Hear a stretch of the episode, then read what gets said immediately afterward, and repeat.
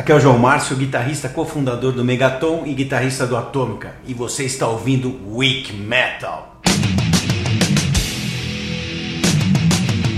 Você está entrando na enciclopédia do metal na internet. Weak, Weak metal. metal. Com Daniel Dissler, Nando Machado e Rafael Manzini.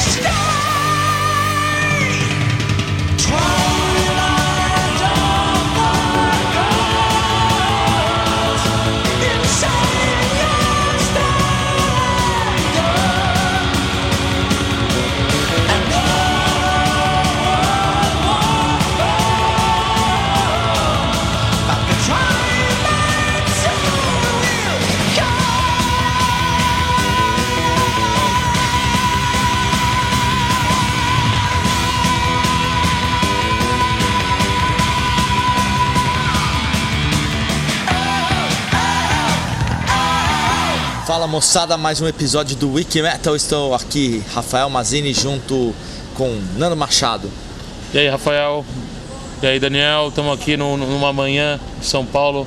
Ensolarada. Estamos gravando aqui o novo episódio do Wiki Metal. O último que vocês ouviram foi a transmissão do show do Ozzy. Espero que vocês tenham gostado.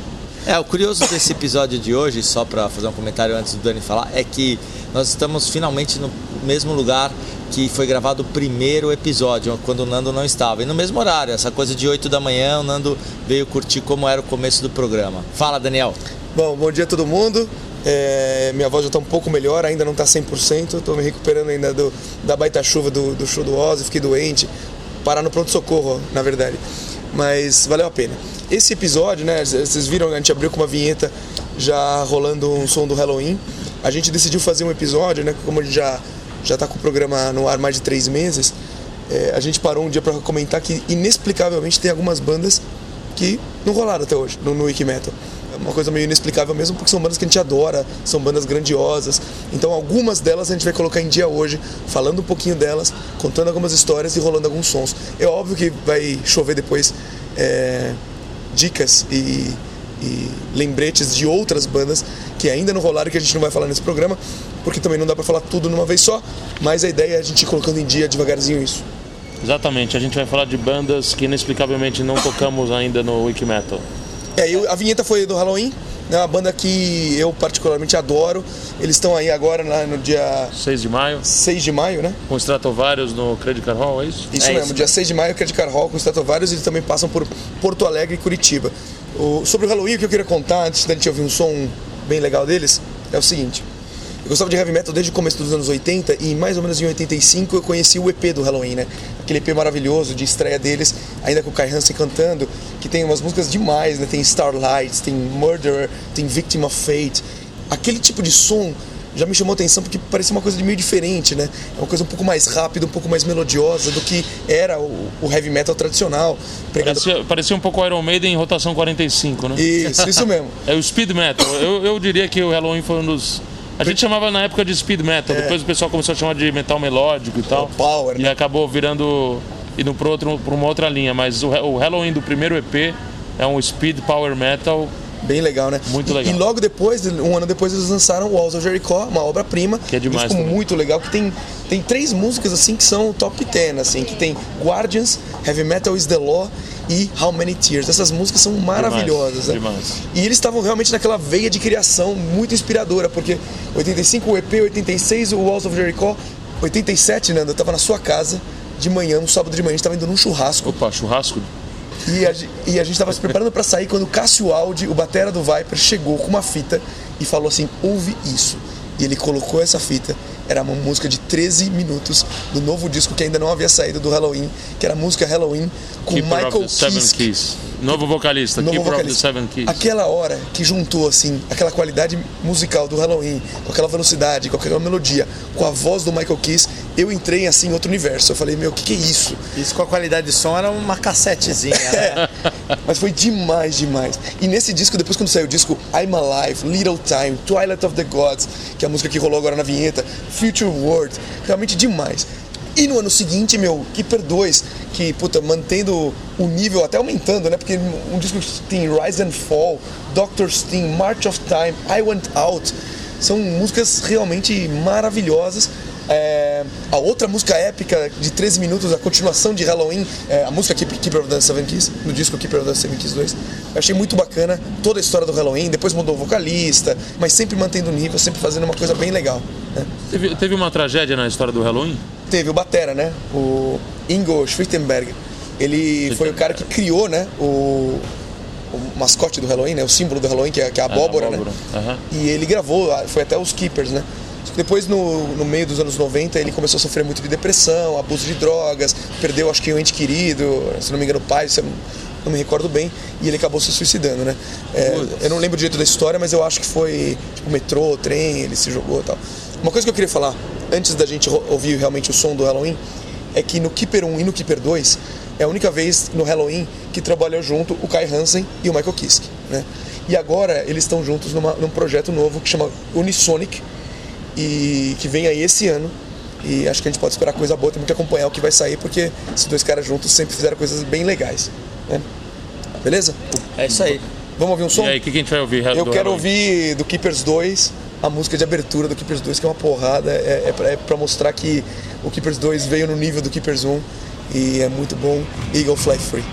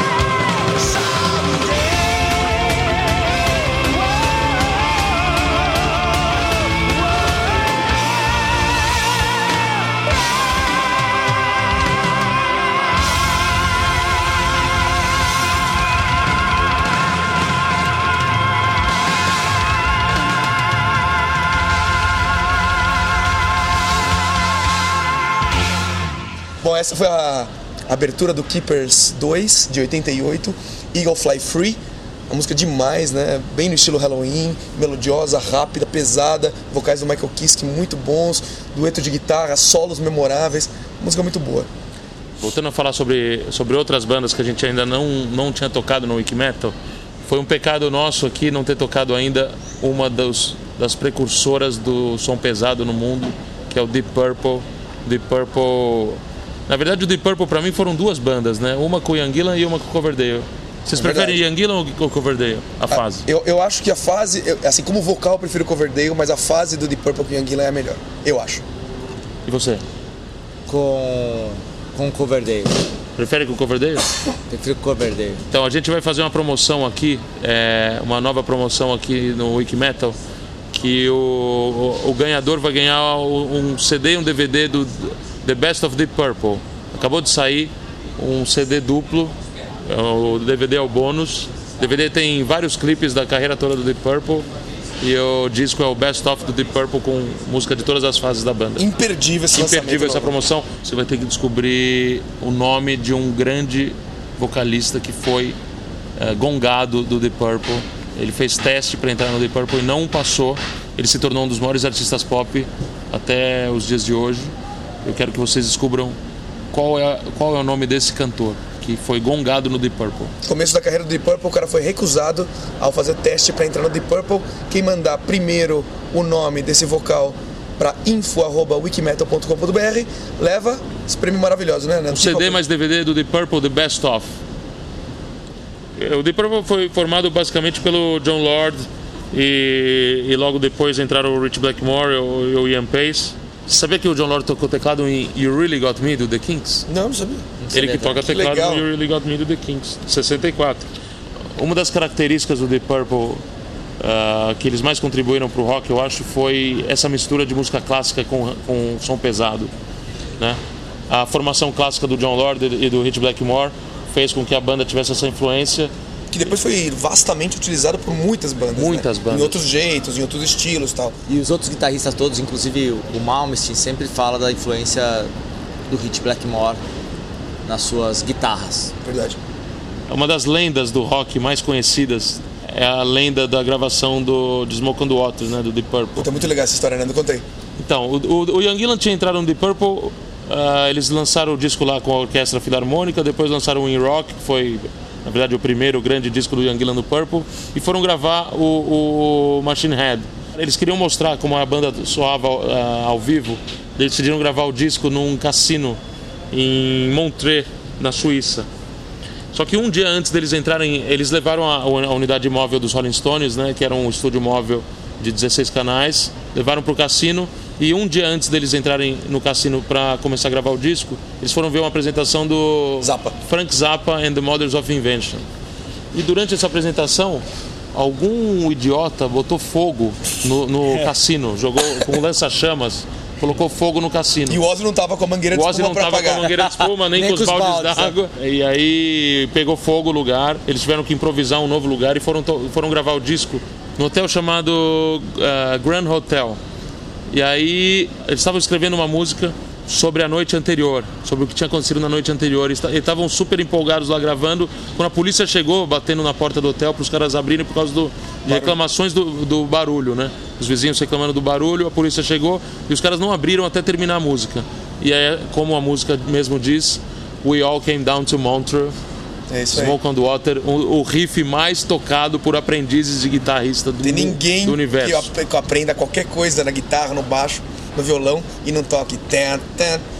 É, tem até uma história curiosa sobre isso, que eu trabalhei muitos anos no Black Jack quando eu era moleque, e era o Paulinho Heavy, até apresentador de som pop, o dono, e até com inspiração naquele filme Quanto Mais Idiota Melhor, Wentworth, né? isso, que todo mundo entra na loja de guitarra, Tinha uma placa, não pode tocar Story to Heaven. Isso, quando você pega a, Strato, a Stratocaster da Fender, acendia a placa. O Paulinho pôs, pôs no palco para todas as bandas que tocavam lá de final de semana um com papel escrito à mão mesmo, é proibido tocar Smoke in the Water, porque não era possível. Subia um cara com a guitarra na mão já começava pam, pam, pra passar o som pra qualquer coisa. É engraçado que assim, e todo a quantidade de coisas que o The Purple fez, de músicas e, e- e hits que eles tiveram. Você acredita? O Ian Gillan só gravou quatro discos de estúdio com The Purple: o In Rock, Fireball, o Machine, Machine Head, Head. e o Who Do You Think We Are. Mas que discos, hein? Mais que, Que discos. E aí eles. Eh, Já, a banda já estava quase terminando, eles foram fazer uma turnê no Japão e ainda bem que gravaram o disco, que foi um do- considerado um, um dos discos ao vivo mais, mais importantes de todos os tempos, que é o Made in Japan.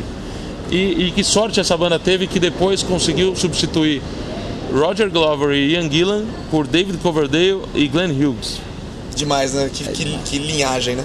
É, e o Glenn. Hill sempre fazendo os agudos que o Coverdale não chegava, que o Gillan sempre chegava. Né? Vocês lembram disso?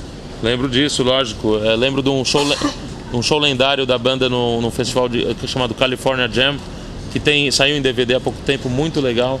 Vale a pena conferir. O Coverdale entrou no The Purple em 73, depois que ele viu um anúncio na revista Melody Maker.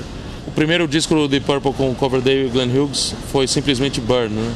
A Burn é uma das músicas mais fodas que eu já vi, assim, pra, pra tirar, pra tocar, porque o vocal é difícil, a bateria é difícil, a guitarra é difícil, tudo é O difícil. solo, tem solo de Solo de teclado, teclado. solo- é, é realmente é demais, é demais, demais. a bateria dessa música é sensacional. Não, e o riff marcante, assim como o Smoke in the Water, eu acho de Burn um que fica na cabeça o tempo todo. Eu queria aproveitar que a gente, assim, só para não tocar as, as mais conhecidas que todo mundo já conhece, vamos tocar uma que um pouco lá do B, que é o que também mostra essa formação sensacional do Coverdale? Purple, um Coverdale que é Lay Down, Stay Down.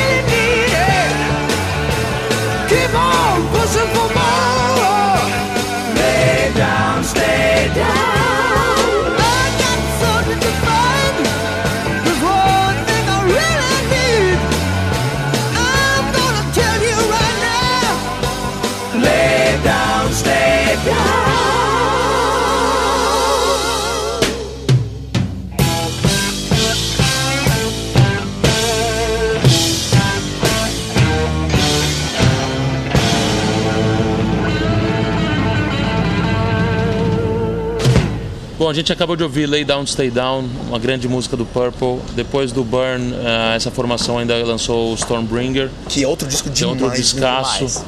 E logo depois, eh, por incrível, ninguém acreditava, mas o Rich Blackmore deixou a banda para fazer um outro supergrupo chamado Rainbow. E a gente vai falar muito ainda sobre o Rainbow em próximos episódios do Wiki Metal. Depois disso entrou um grande guitarrista, um moleque de 25 anos, chamado Tommy Bolin, para gravar o último disco do Deep Purple ah, dessa fase, né, antes deles voltarem, que é o Come Taste the Band. Foi uma perda irreparável ter, ter morrido o Tommy Bolin com 25 anos de overdose. O The Purple acabou depois daí, até que em 84 eles voltaram para gravar o Perfect Strangers, que é um, um descasso também com o Ian Gillan Roger Glover, a formação mais clássica do The Purple. E aí foi lançando discos até que Rich Blackmore saiu de novo, John Lord saiu, entrou Don Irie, tocou Steve com Morse, Ozzy, depois entrou Steve Morse na guitarra. Então eh, o The Purple continua nativo até hoje. Sabe que tem um disco recente deles que chama Bananas, que eu acho bem legal, né? É Bananas, né? Muito É legal. o penúltimo, eu acho. Bom, outra banda, aliás, são muitas bandas que a gente ainda não colocou no, No Wiki Metal. no Wiki Metal. É como eu falei no começo, a gente só tá tentando colocar um pouco em dia e fazer menção a algumas muito importantes, mas é, é óbvio que tem outras que serão faladas futuramente ainda. É, e essa é muito importante, que é o Slayer. Uma banda que eu particularmente gosto muito, é, ouvia muito, muito, logo que eu comecei a ouvir heavy metal, é, eu ouvi o Slayer, era, era diferente, era pesadão, né? Foi, foi bem bacana o lançamento deles, é, sempre com quatro membros, o vocalista Tom Arraia era baixista também, é, duas guitarras pesadíssimas e o baterista Dave Lombardo, que na minha opinião é um dos maiores bateristas de heavy metal de todos os tempos. Eu gosto muito do som dele. Ele saiu da banda por um tempo, é, mas em 2002 ele voltou. Ele ficou 10 anos fora da banda. Ele saiu em 92 e voltou em 2002, arrasando, tá até hoje. É muito bacana.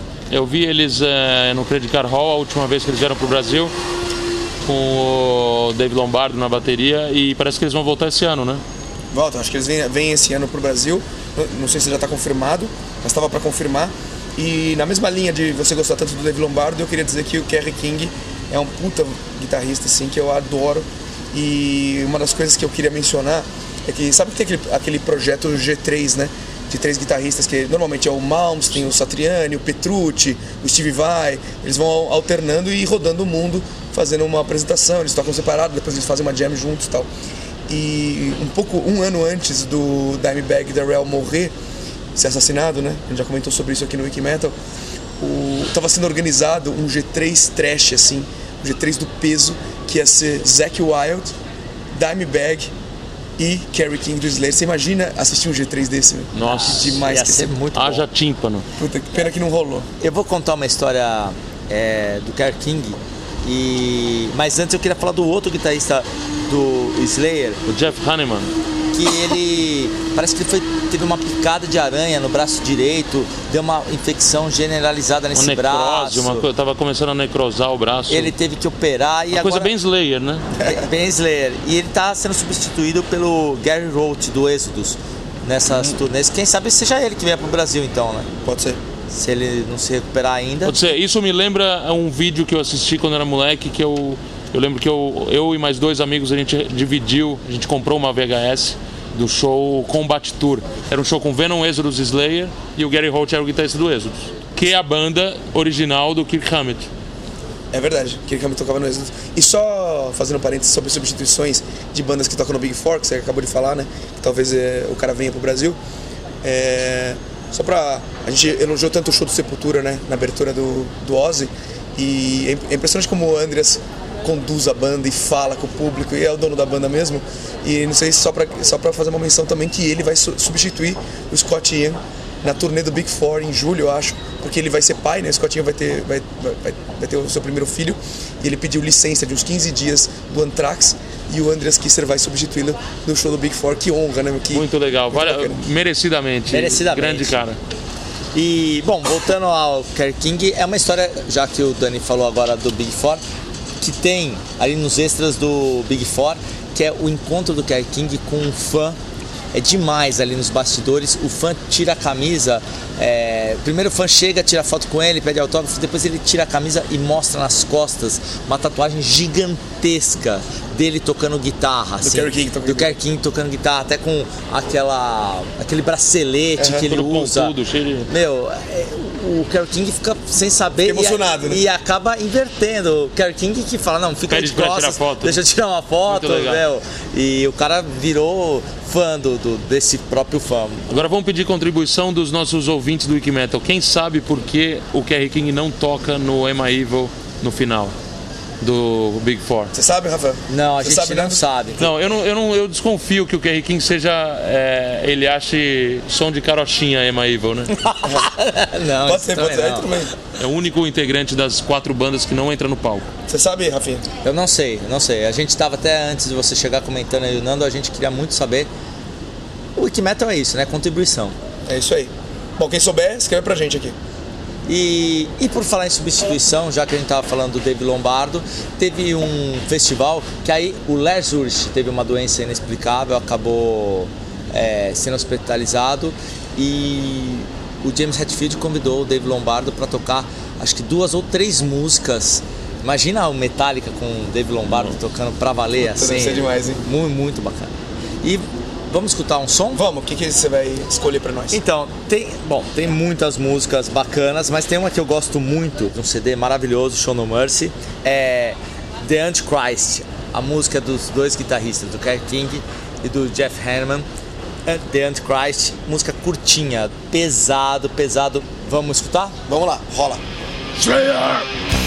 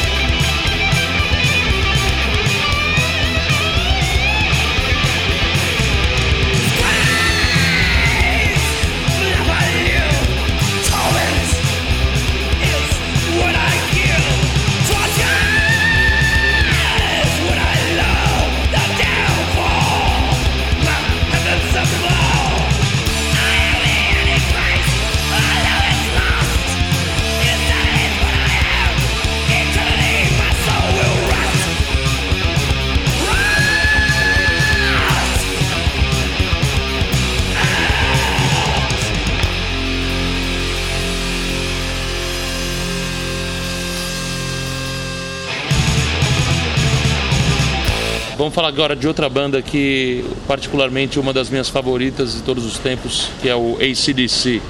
O ACDC, exemplo do Deep Purple, também é uma banda que pode ser dividida em duas, em duas bandas, né? É, antes e depois de Bon Scott. Bon Scott foi o primeiro vocalista da banda. Eu acho que é legal a gente colocar uns links aqui no YouTube. Eles tocando Baby Please Don't Go num programa de TV da Austrália.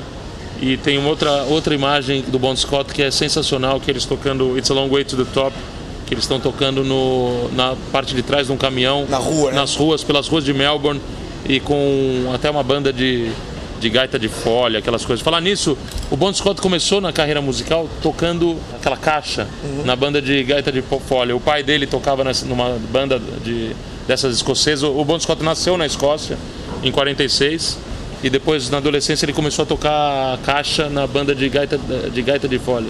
E... Chama Pipe, né? Pipes, é. É, e o, e o Bon Scott teve uma, uma morte trágica, né? Ele, ele morreu de, de uma bebedeira em 1980 em Londres, mesmo ano que morreu John Bonham, John Lennon, foi um ano terrível para o rock. E, e aí todo mundo achou que o, que o AC/DC ia acabar, não sei o quê, que nunca ia achar um cara no nível do, do Bon Scott. E aí surge Brian Johnson, aquele caminhoneiro, aquele ogro, e aí os caras lançam Back in Black. Que é um dos discos mais sensacionais da história, né? É, já começa com essa música que é de arrepiar mesmo. É, eu queria ouvir uma música aqui. É, vocês me dão licença a gente ouvir duas músicas do ACDC? Vamos nessa. Vamos lá. Queria escolher uma música do Bon Scott, que é uma das minhas preferidas, que se chama Walk All Over You.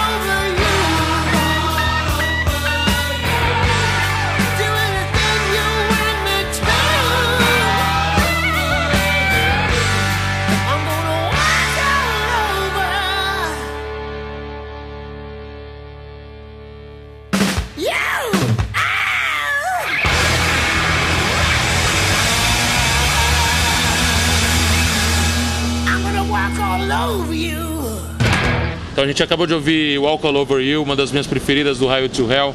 É, é uma- foi uma pena realmente o que aconteceu com o Bon Scott. O cara teve uma morte totalmente besta, né? Bebedeira, os caras deixaram ele bêbado no carro. Quando viram, voltaram, o cara tava morto. E aí entrou o Brian Johnson, que lançou Back in Black. E vocês já viram quantas vezes esse DC ao vivo? Eu vi só uma, que foi essa última vez que eles vieram aqui pro Brasil, no Morumbi. Eu vi só em 12 de outubro, eu lembro dessa data, porque era feriado. Quantos anos? 10, não, 20 anos atrás? 15 anos. 15 anos. Eles é isso. vieram depois do Rock in Rio, eles vieram no Brasil acho que em 96 e depois ano passado, né?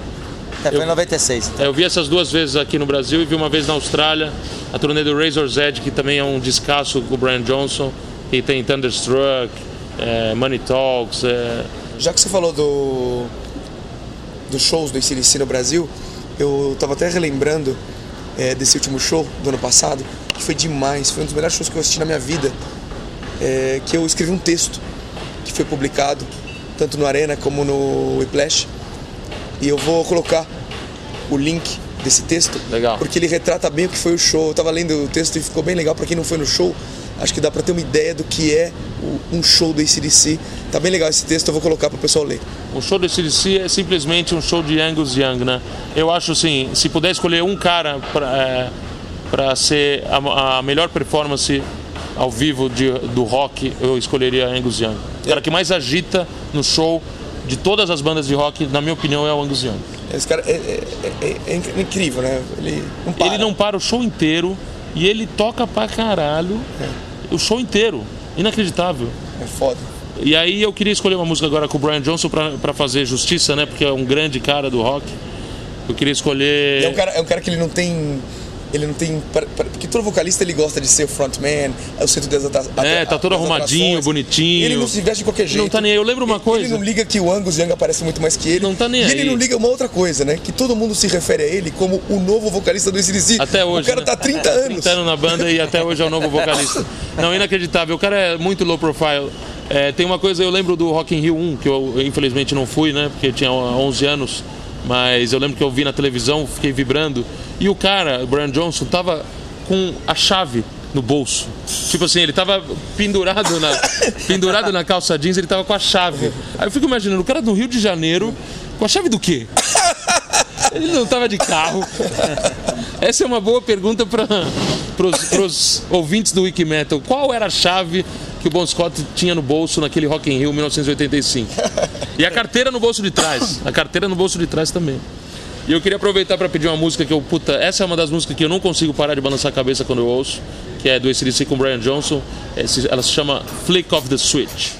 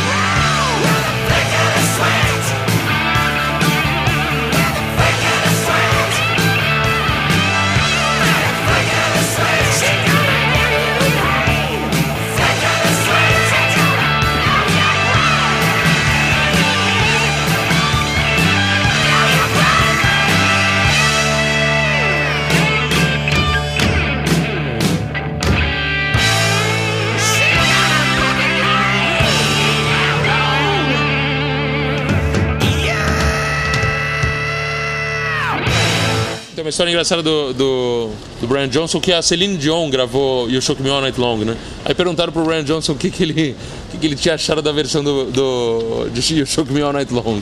Ele simplesmente, né, a Celine Dion. falou que foi a pior coisa que ele ouviu na vida dele.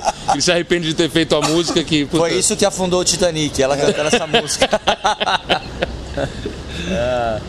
Essa foi Flick of the Switch, né, do ACDC, do disco Flick of the Switch.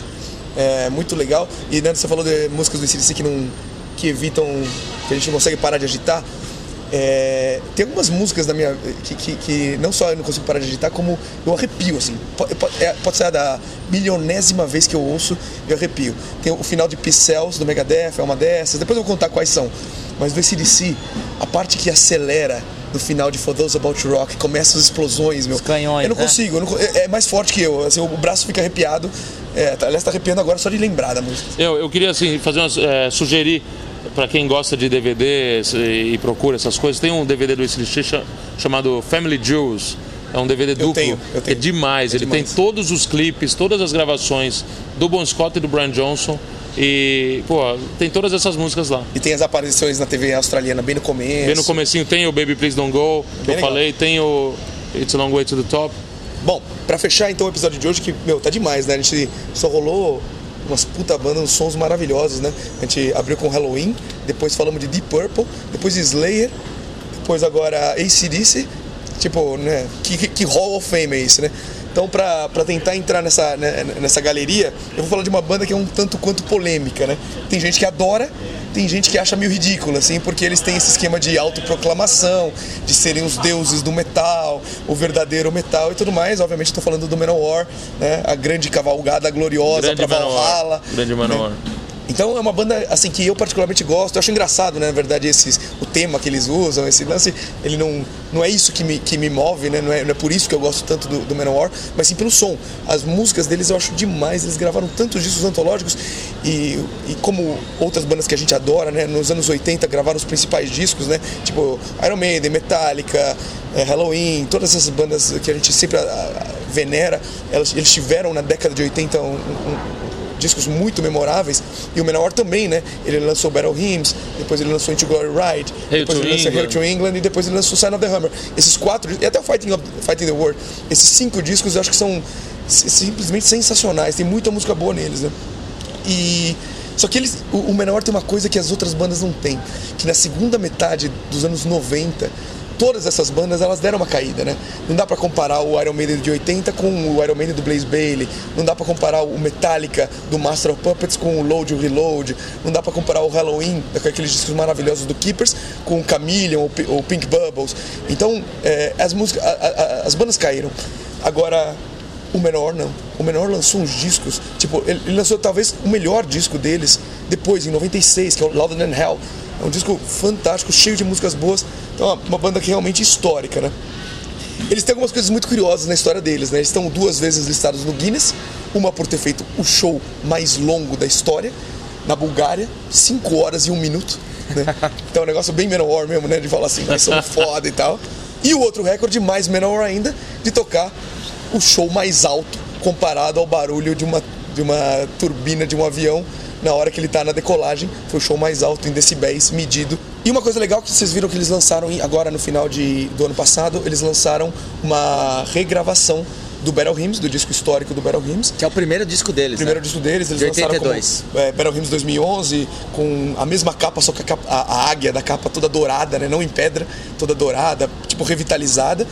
E uma coisa que eles fizeram que eu achei muito legal é que vocês lembram que nesse disco tem uma, uma, uma música que chama Dark Avenger, que tinha a narração do Orson Welles. Sim. Que o Menor usou depois também no Fighting the World, na música Defender. O Orson Welles narrando com aquela voz característica e tudo mais.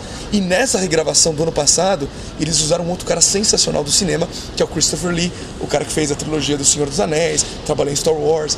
Então é muito legal o pessoal conferir essas gravações, muito bacana. Bom, e pra terminar aqui o assunto Manowar, antes da gente rolar um som, eu só queria dizer que essa semana é uma semana triste, né? Porque a gente abriu a semana com a notícia da morte do Scott Columbus, um baterista histórico do, do, do Manowar. Ele, ele praticamente gravou todos os discos do Manowar, menos o primeiro, que foi o Donny Hamzik. E o Triumph of Steel, eu acho que ele saiu aí em 92, ele deu uma saidinha e voltou. Mas todos os grandes discos do Manowar, mesmo aqueles do começo, ou Louder Than Hell, até esse último, Gods of War, foi ele que gravou. Uma pena, né? Mais, mais um cara grandioso que se vai, assim como Gary Moore se foi agora, né? Há dois meses atrás. Infelizmente, aquela, aquela onda que aconteceu em 2010, infelizmente em 2011 continua acontecendo, tomara que pare, né? Bom, é, eu queria falar uma coisa legal, então, pra gente ouvir o som, é que o Manowar tá gravando um disco novo, o disco chama Hammer of the Gods, e uma coisa legal é que o Joy DeMaio chamou o Donny Ramsey, que é o batera do primeiro disco do Battle Hymns, ele tá gravando o disco novo, Hammer of the Gods, é um disco todo temático, baseado na mitologia nórdica, e tem um escritor alemão famoso que está escrevendo um livro que vai compor a história junto com o disco, é uma coisa meio que está sendo feita a, a- a quatro mãos no sentido que tem um cara escrevendo a história, ele manda trechos da história pro Menor, o Menor compõe parte das músicas, manda pro escritor, eles vão mudando a história e vão compondo juntos o livro e o disco, uma coisa meio inédita, bem, bem interessante que o Menor tá fazendo. Então, é, é isso aí, vamos ouvir um som? Vamos ver, você escolheu, assim, de tantas músicas do Manowar, qual foi a música que você escolheu? A pérola É, tem, do Manowar. a gente vai rolar Menor várias vezes aqui no Wikimeta porque tem tanta música boa que é impossível escolher uma música só, né? Eu, eu vou querer pegar uma do Louder Than Hell e eu queria, primeiro eu queria ouvir uma música que tem um, um, um sentido muito importante pra mim, porque é uma música que marcou muito a empresa que eu trabalho e até deu o nome da banda que eu, que eu toco com os amigos, né? Medíocremente eu toco guitarra com os amigos, chama Number One, a música é demais, Number One, mas ao invés de escolher essa, eu vou escolher outra do Louder Than Hell, que é a música que mostra na cabeça do Manowar como o heavy metal foi criado. Obviamente ele foi criado pelos deuses e eles mandaram a gente tocar mais alto que o inferno.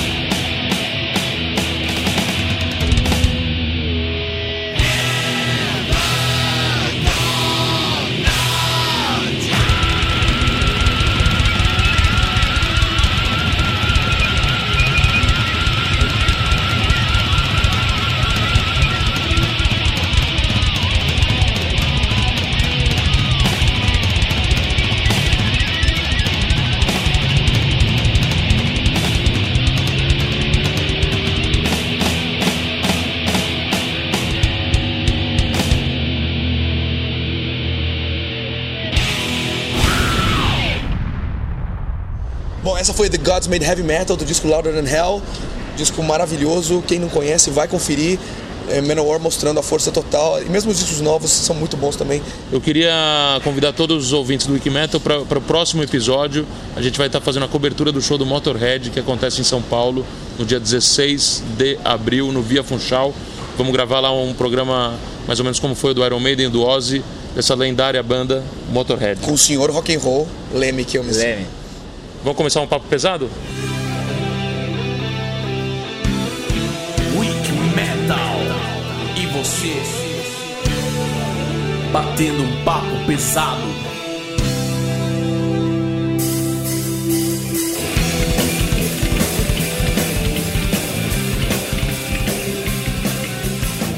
Eu queria começar de cara com uma mensagem que chegou há pouco tempo do Felipe, que ele dá uma ideia muito bacana. Já tinham dado essa ideia de fazer com programas de bandas pelo mundo, de determinadas regiões do mundo, e ele sugere por que não de determinadas regiões Do Brasil. né? Vamos começar com o sul, depois com o nordeste. É, é uma boa ideia e valoriza o metal nacional que a gente gosta muito. Valeu, Felipe. Bom, queria também comentar um e-mail aqui do, do nosso amigo André, André Pastore, deu uma sugestão da gente fazer um programa só com ouvintes participando. Isso a gente já tinha pensado. Inclusive é o seguinte, a gente está tá armando aqui um- em São Paulo uma festa do Wikimetal, de lançamento oficial do Wikimetal. E a gente vai fazer um evento com show, com shows e tal, numa casa aqui de rock de São Paulo. E a gente vai gravar um programa com os ouvintes nesse, nesse dia. Vai ser um programa especial do primeiro evento Wiki Metal Festival. Bom, e eu, como sempre, mando um abraço para o pessoal que tem tweetado: o Maurício Mendes, o Davi J. Silva, o Anelto Alexandre, o Gustavo Campos, enfim, um monte de gente que vem tweetando e ajudando a divulgar aqui o Wikimetal. O Giba, que sempre manda, manda sugestões maravilhosas, ele sempre traz uns e-mails relembrando o passado. Não sei, meu, o Giba tem um HD, né, para guardar as coisas. É, e ele falou uma, uma das bandas, uma ideia de, de episódios de bandas que não foram tão reconhecidas. E aí ele citou algumas bandas, entre, eles, entre elas Fates Warning. Que é uma banda que eu adorava. Quando ele falou isso, fazia tempo que eu não ouvia, eu comecei Eu a ouvir tudo de novo, porque eu adorava essa banda. Eu tinha- gostava muito também. E ele fala de uma banda que eu gostava muito, chama Picture. Foi um dos primeiros, Picture. uns- um dos primeiros discos que eu comprei. Eternal Dark. Eternal Dark. Eu também ouvia muito. É. legal. Eu queria aproveitar o papo pesado de hoje para responder o e-mail do ouvinte Renato Baixa. Ele pegou aqui um erro que eu cometi num, num dos programas, no Esquenta do Ozzy, onde quando eu falei que o Rick Wakeman tinha participado do, da gravação da música Changes. Eu na verdade, eu tinha essa informação do Rick Wakeman ah, tocando com Black Sabbath desde moleque. E aí não sei por que que eu pensei que tinha sido Changes, talvez por a música ser mais, mais lenta. É, valeu, Renato, por, por corrigir. É, a música que, ele, que o Rick Wakeman gravou é a música Sabra Cadabra, que está no disco Saba Bloody Saba. E acho legal as pessoas comentarem, mesmo é, quando acontecem erros, porque o Wiki Metal, a intenção da gente é essa mesmo. É- Aqui é um papo, um bate-papo entre amigos que amam o rock, amam o metal e qualquer contribuição dos ouvintes é super bem-vinda. E o conceito do Wiki é exatamente esse, né? A gente sempre tá- tem falado isso, que quanto mais o pessoal participar, mais ajuda realmente a gente criar esse núcleo de heavy metal. Então, obrigadão pro Renato por ter é, corrigido né, essa informação aí. E para terminar, eu só queria falar, é, eu sempre passo os nossos números, né? A gente tem realmente batido todos os recordes e desde que começou, né, nem, nem parece, né, Rafinha? Três meses atrás a gente estava sentado nesse mesmo lugar fazendo a gravação do primeiro episódio e a gente já está chegando perto dos 30 mil acessos. Então, uma coisa muito, muito violenta, né? Muito legal. É isso aí, um abraço pro Gídio também que escreveu e muitos outros. Valeu. É, vamos aproveitar aqui para relembrar a galera que a gente vai fazer a cobertura do show do Motorhead, que vai acontecer no Via Funchal dia 16 de abril. E aí não esqueçam de mandar e-mail para info@wikimetal.com.br dizendo o nome do vocalista que foi barrado ao fazer um teste para entrar no Deep Purple no começo da carreira. É uma grande estrela da música pop até hoje, hein? É isso? Isso. Facebook, Twitter, nosso site wikimetal.com.br, deixa o comentário lá. Aí uma coisa muito importante, quem puder assinar o feed na iTunes Store ou deixar um review ou colocar uma notinha nas estrelas, vai na iTunes, no iTunes Store e procura o Wikimetal lá, escreve o review, assina o nosso feed, isso é muito importante pra gente também. É isso, É valeu? isso aí, galera. É isso aí. Wiki Metal! E é muito bom, Eagle Fly Free. Ótima escolha. Essas coisas eu sempre corto quando você fala isso. que não agrega nada você falar isso. Mas essa foi a porrada, Eagle Fry. Abertura. Eagle Fry Free. Fry. É, ela quem- frita, né? Frita de, frita de livre. É, a gente fez um, um- dos maiores pecados foi não ter tocado uma dessas bandas que foi um. Foi um. Prefiro Coverdale, mas a fase do Deep Purple com Ian Gillan é a melhor. Eu acho. E você? Tava não vi a pergunta. É, na, o, o- Engraçado assim. Vamos. O ganhador vai ganhar. O ganhador vai ganhar fama. Muito famoso no mundo inteiro depois. Ele foi recusado para entrar no Purple. O avião do caralho. Tá. É, vamos ouvir um som então. Tem uma, uma música. Estamos ouvindo o som do liquidificador. é do Show No Mercy. Falei certo? Tu é do CD que eu adoro, Show No Mercy, que. Falei certo? Caralho, falou. Só que você fica parando toda hora, bicho. A música é dos dois guitarristas, né? Do Jeff Hanneman e do Kiki. Kiki, né? Que Hamilton. A música é dos dois guitarristas, do Jeff Hanneman e do King. King Diamond. A música é dos dois guitarristas, do Jeff Hanneman e do. Bom, para fechar então o episódio de hoje tá bem legal, né? A gente rolou só banzás. Banzai. Bom, banzai. Banzai. Eu também, foi muito bom, muito, muito legal. E o voodoo, né? E o voodoo o quê? O voodoo, o voodoo. É. E o voodoo, você falou o voodoo. voodoo seu é, cu. Wiki Metal! Wiki Metal! Wiki Metal! Wiki Metal!